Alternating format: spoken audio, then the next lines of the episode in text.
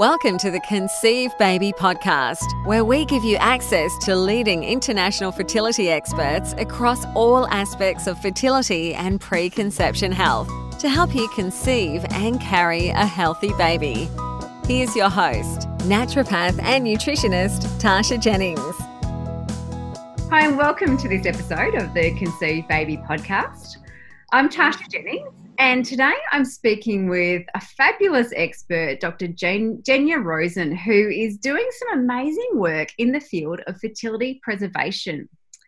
Now, fertility preservation is such a rapidly growing field. We have egg freezing, embryo freezing, sperm freezing, and now ovarian tissue freezing. But how do they all work, and what do they mean for you and your fertility? Well, Genia is a fertility specialist here in Melbourne with a special interest in fertility preservation. She is deputy head of the well known fertility preservation service at the Royal Women's Hospital and really dedicated to the field of reproduction and onco fertility, so fertility during and after cancer. And she's undertaking a PhD aimed at helping women conceive after cancer. And today, Genia is going to share her insights into this rapidly evolving area with us. So, welcome, Genia.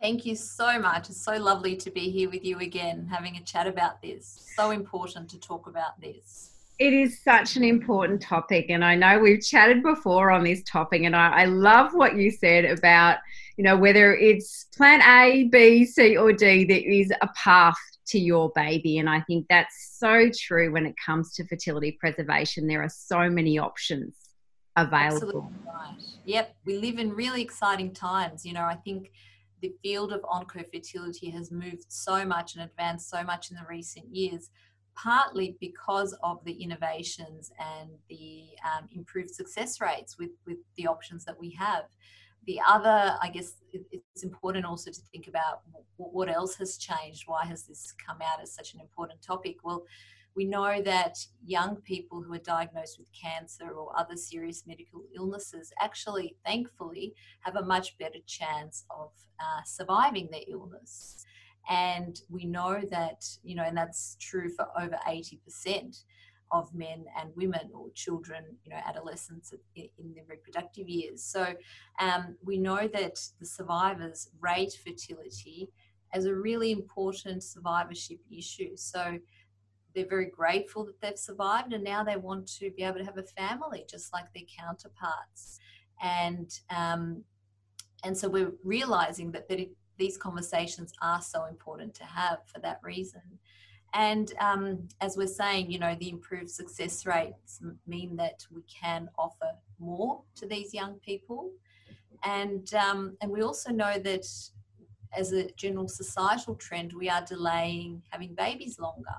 And so what that means is that, you know, if we're diagnosed um, with cancer in our 30s, for example, for a lot of us, we actually haven't started our families. And for even more of us, we haven't completed our families. So mm. these are important things to be talking about. And good to be including them in the discussion. So, you know, obviously, cancer and serious illness, the focus is mainly on survival. But as you said, fortunately, we have a good survival rate. So, secondary to your own survival is creating a family to most and a lot of people. Yes, and so the emerging sort of oncofertility discipline really involves, you know, the the medical oncologists, the hematologists, um, pathologists. It's a really a very multidisciplinary type of, of setting, and fertility specialists are a part of a part of that setting. And we know that um, that while you know it is acknowledged as an important thing to, to refer um, so, someone for that discussion with a fertility specialist prior to, to starting their cancer treatment, it doesn't always happen. Mm. Um, and that can be the case because there's not enough time. So that just simply the, the treatment has to start straight away.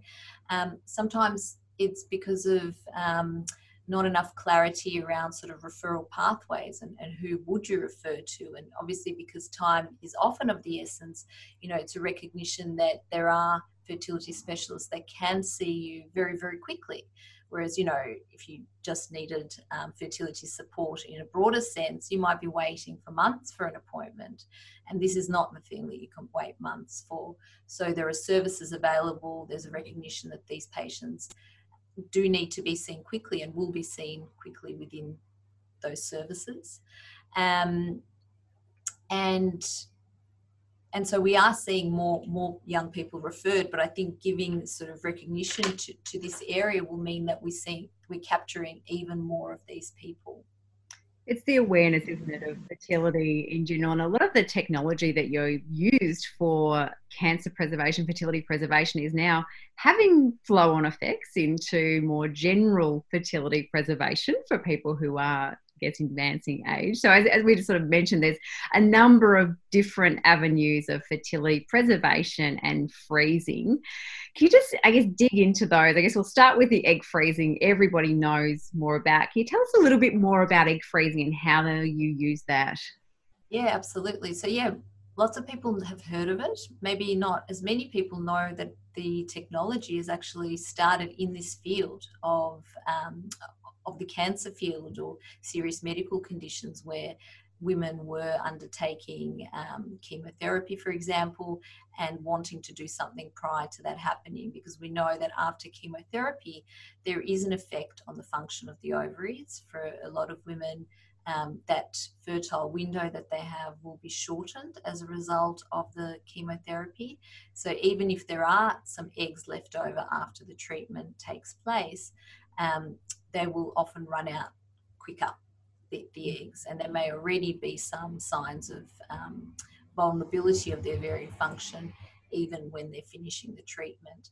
So, um, so the egg freezing technology was improved as, as a result of this need, and now thankfully with vitrification, which is sort of known as snap freezing, the survival rate of eggs is excellent, sort of upward of 80, 85%.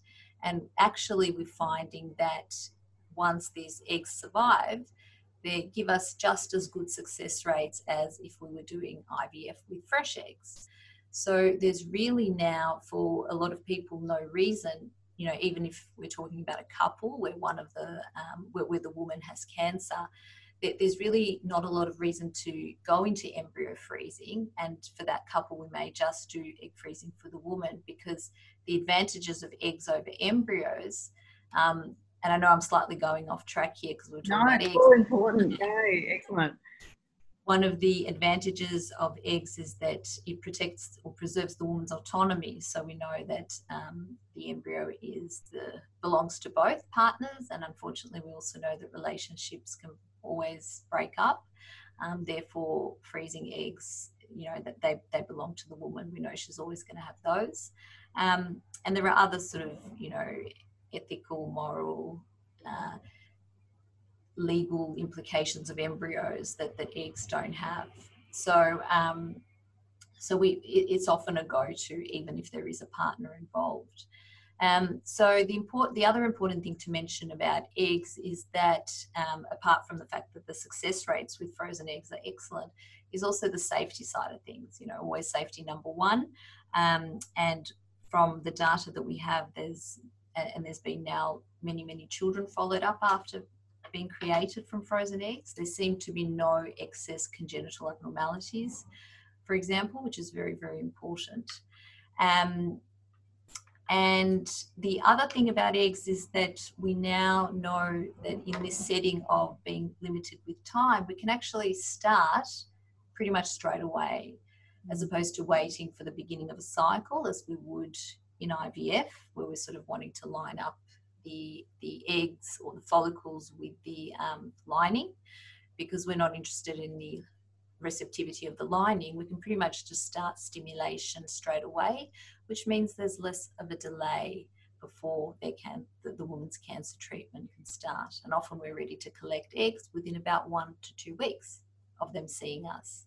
Yeah, that's right. yeah, for cancer or any serious illness, uh, time is of the essence, as it is in reproduction in general, but obviously even more so. So that's good news that they can do it quickly uh, prior to treatment. And I know the technology has evolved significantly, and as you said, getting such great quality out of the vitrification process that you can achieve a pregnancy very successfully and with no adverse effects, so that they're now seeing. So, good news. Yes, that's exactly right. And um, the other, I guess, the other uh, factor to consider is the stimulation itself and the hormones, so the hormonal sort of environment. And some cancers are hormonally sensitive. The one that's the most common one where that's the case is breast cancer. Yeah. And there is sort of at least a theoretical concern that having those high levels of hormones um, can be detrimental with cancer. Although there's been no nothing to show that um, just as a preventative measure, we use a medication to reduce the estrogen levels during the stimulation. Again, trying to make things as safe as possible. And obviously, the number one priority is um, the the person's cancer treatment. That that's as good as it can be, um, because obviously survival is is the key to everything. Mm. And so we want to make sure we're not doing any harm that way, and it looks like that's safe as well. Yeah. And you also obviously sperm freezing as well. We Obviously, reproduction often focuses around the women, um, but there is that option available for men. Is that easier, similar? How's it work? Yeah. So yes, I 100% agree with you. So important. We sometimes um, can ignore men, but at, that's at our um, but at our detriment because we know that in general in reproduction and fertility men are 50% of the equation yeah. we see you know, some component some input of an issue from the male side when there's a problem for a couple to conceive so we should never ever ignore males um, but like like a, a, lot of other things within this field it is slightly easier for men mm. because mature sperm freezing is is relatively easy so all men who are going to be undergoing, undergoing um, cancer treatment, such as chemotherapy or targeted radiation to um, and around their, their testes, um, the option of, of mature sperm freezing is, is really great. So they can produce sperm. Sometimes, um, if there's time, they can do a, couple of these productions of sperm for freezing. If the um, if the results of the sperm test are excellent and we've actually frozen a lot of sperm, there's options in the future for using it even for insemination rather than having to do IVF. If there's less of it or it's not quite as good, then IVF is the option. Um, but even within that, it might be possible to still put the egg together with the sperm rather than having to inject a single sperm into the egg. But again, if, if we've got even less, then that would be the fallback, one sperm being injected into the egg. So that's something that, you know, technology has been around for now quite a long time. And it's very, very, very successful. And, and you know, there are lots of dads who otherwise wouldn't have had the chance had they not frozen their, their sperm. I think discussions like this hopefully create more awareness because men probably less so. I think women we naturally wanting to think about reproduction, but men pop, I say less so. I think it is always on their radar, but perhaps it's not something that when they get treatment, they want to get treatment for the cancer straight away. But it is simple for them to have yep. some sperm frozen as that insurance policy. If anything detrimental were to happen, they've got that bank there, which is right. reserve. And I, I think you're right as well, Tasha, about the fact that men in general are sort of less likely to see doctors, they're less likely to ask for help, to want to mm. discuss mm. these issues. So I think, you know, to, to some degree, I think it would be fair to say it's less on men's radars, especially for very young men. You know, maybe they haven't even thought about that that option of having a family in the future.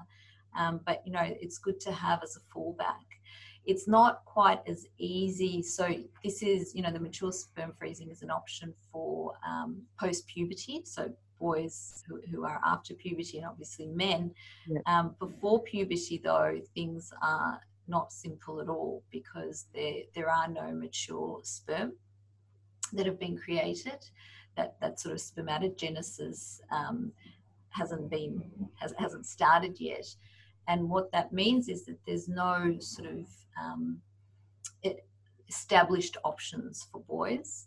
We do have the option though of freezing testicular tissue. So this is similar to ovarian tissue, but the, the main difference is that we haven't yet, you know, it's still very much experimental. We haven't yet been able to, um, or time wise, hopefully, you know, it's just that we're a bit behind in time, but there has not yet been a birth from um, using testicular tissue, which has been frozen.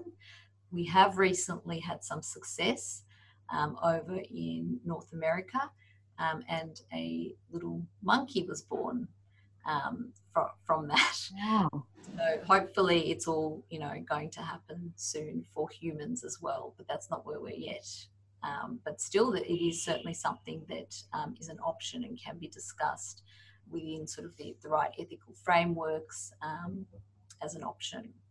It is, as, I said earlier, such an evolving field, rapidly evolving, really, and, and the technology is quite exciting that we will be able to have that potential. And you mentioned ovarian tissue freezing, and I you explained a little bit more about that and how that works. That's not as I guess commonly known as egg freezing, but yes. have had more success with that than the testicular.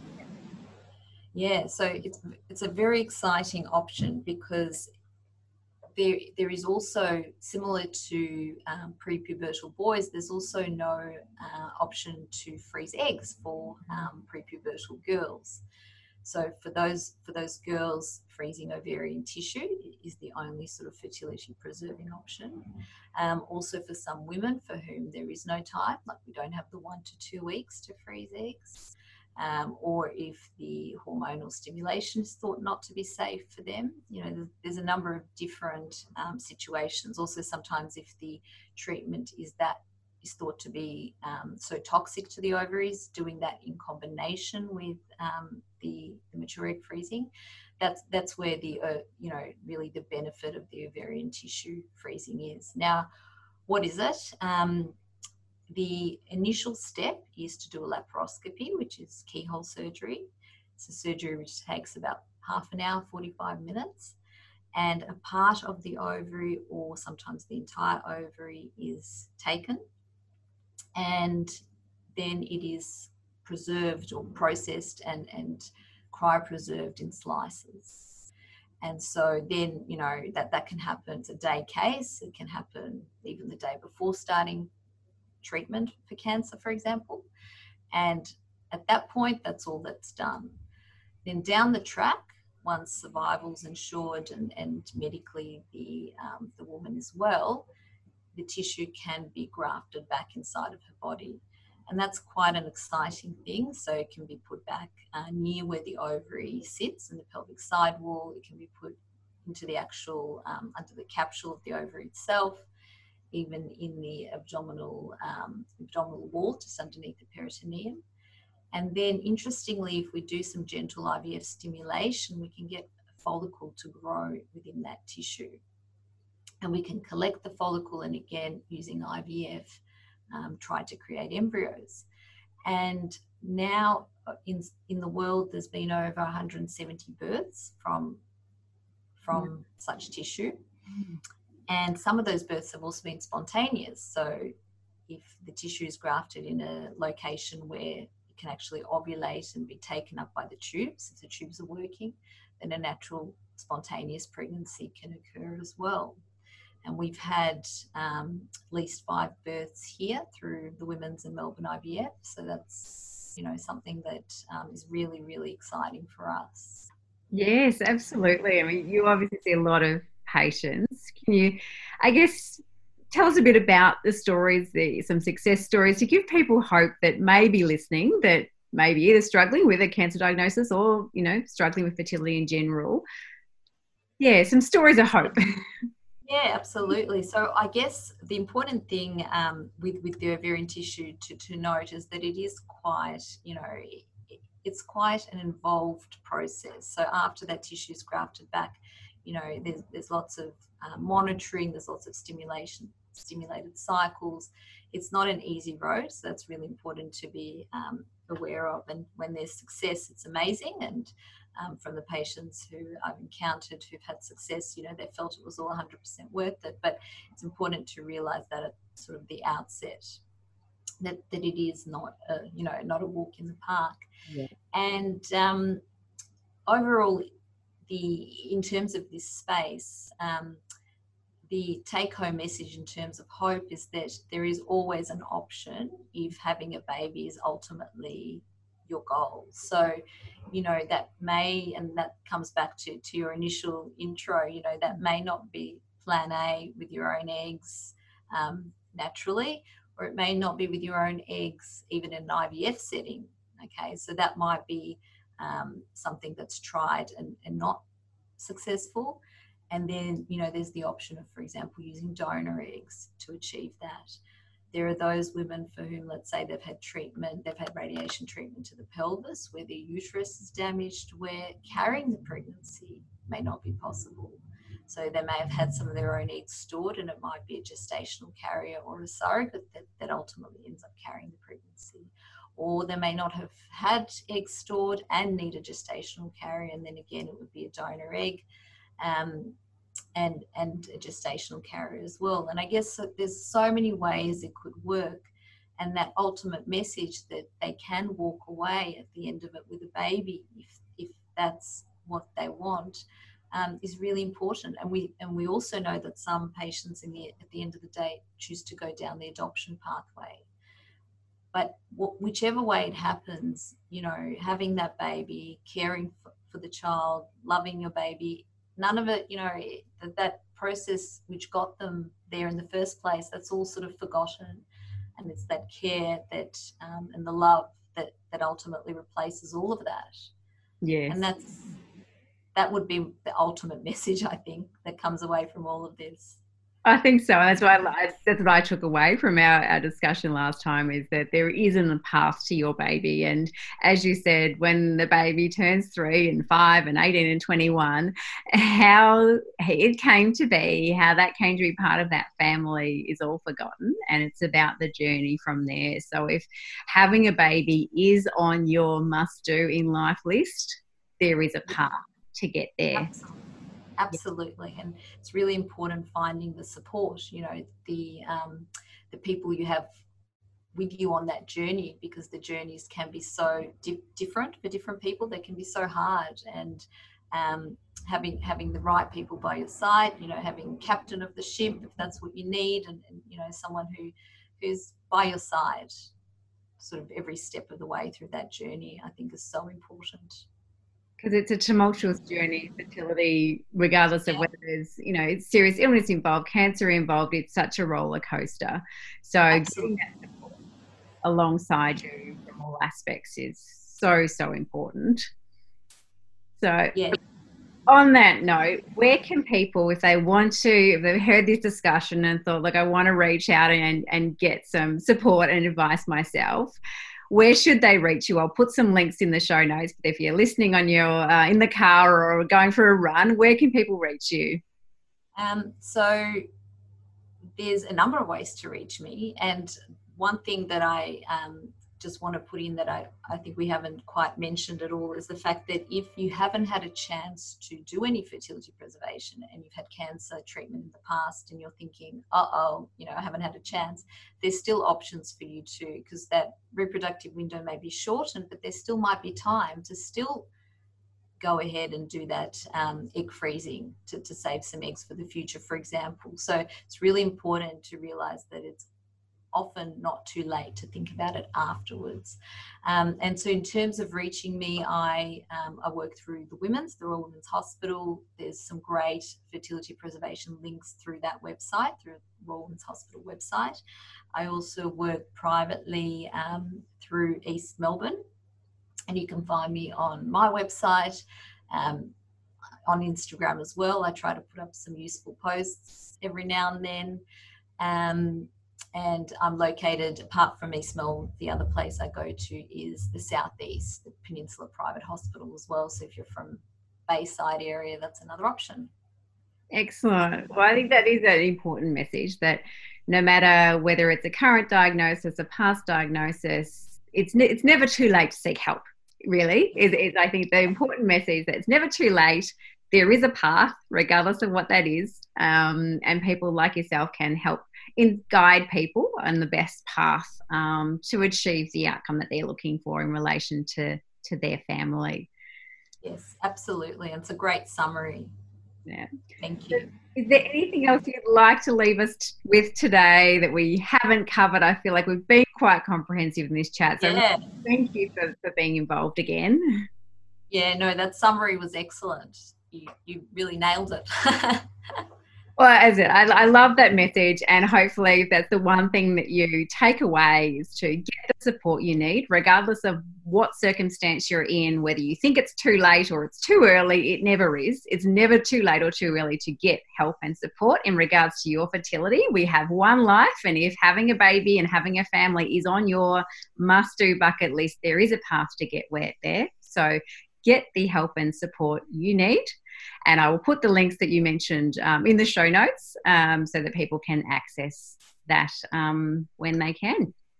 Great. Excellent. Thank you so much. Thanks so much for chatting with us today, and I look forward to speaking again soon.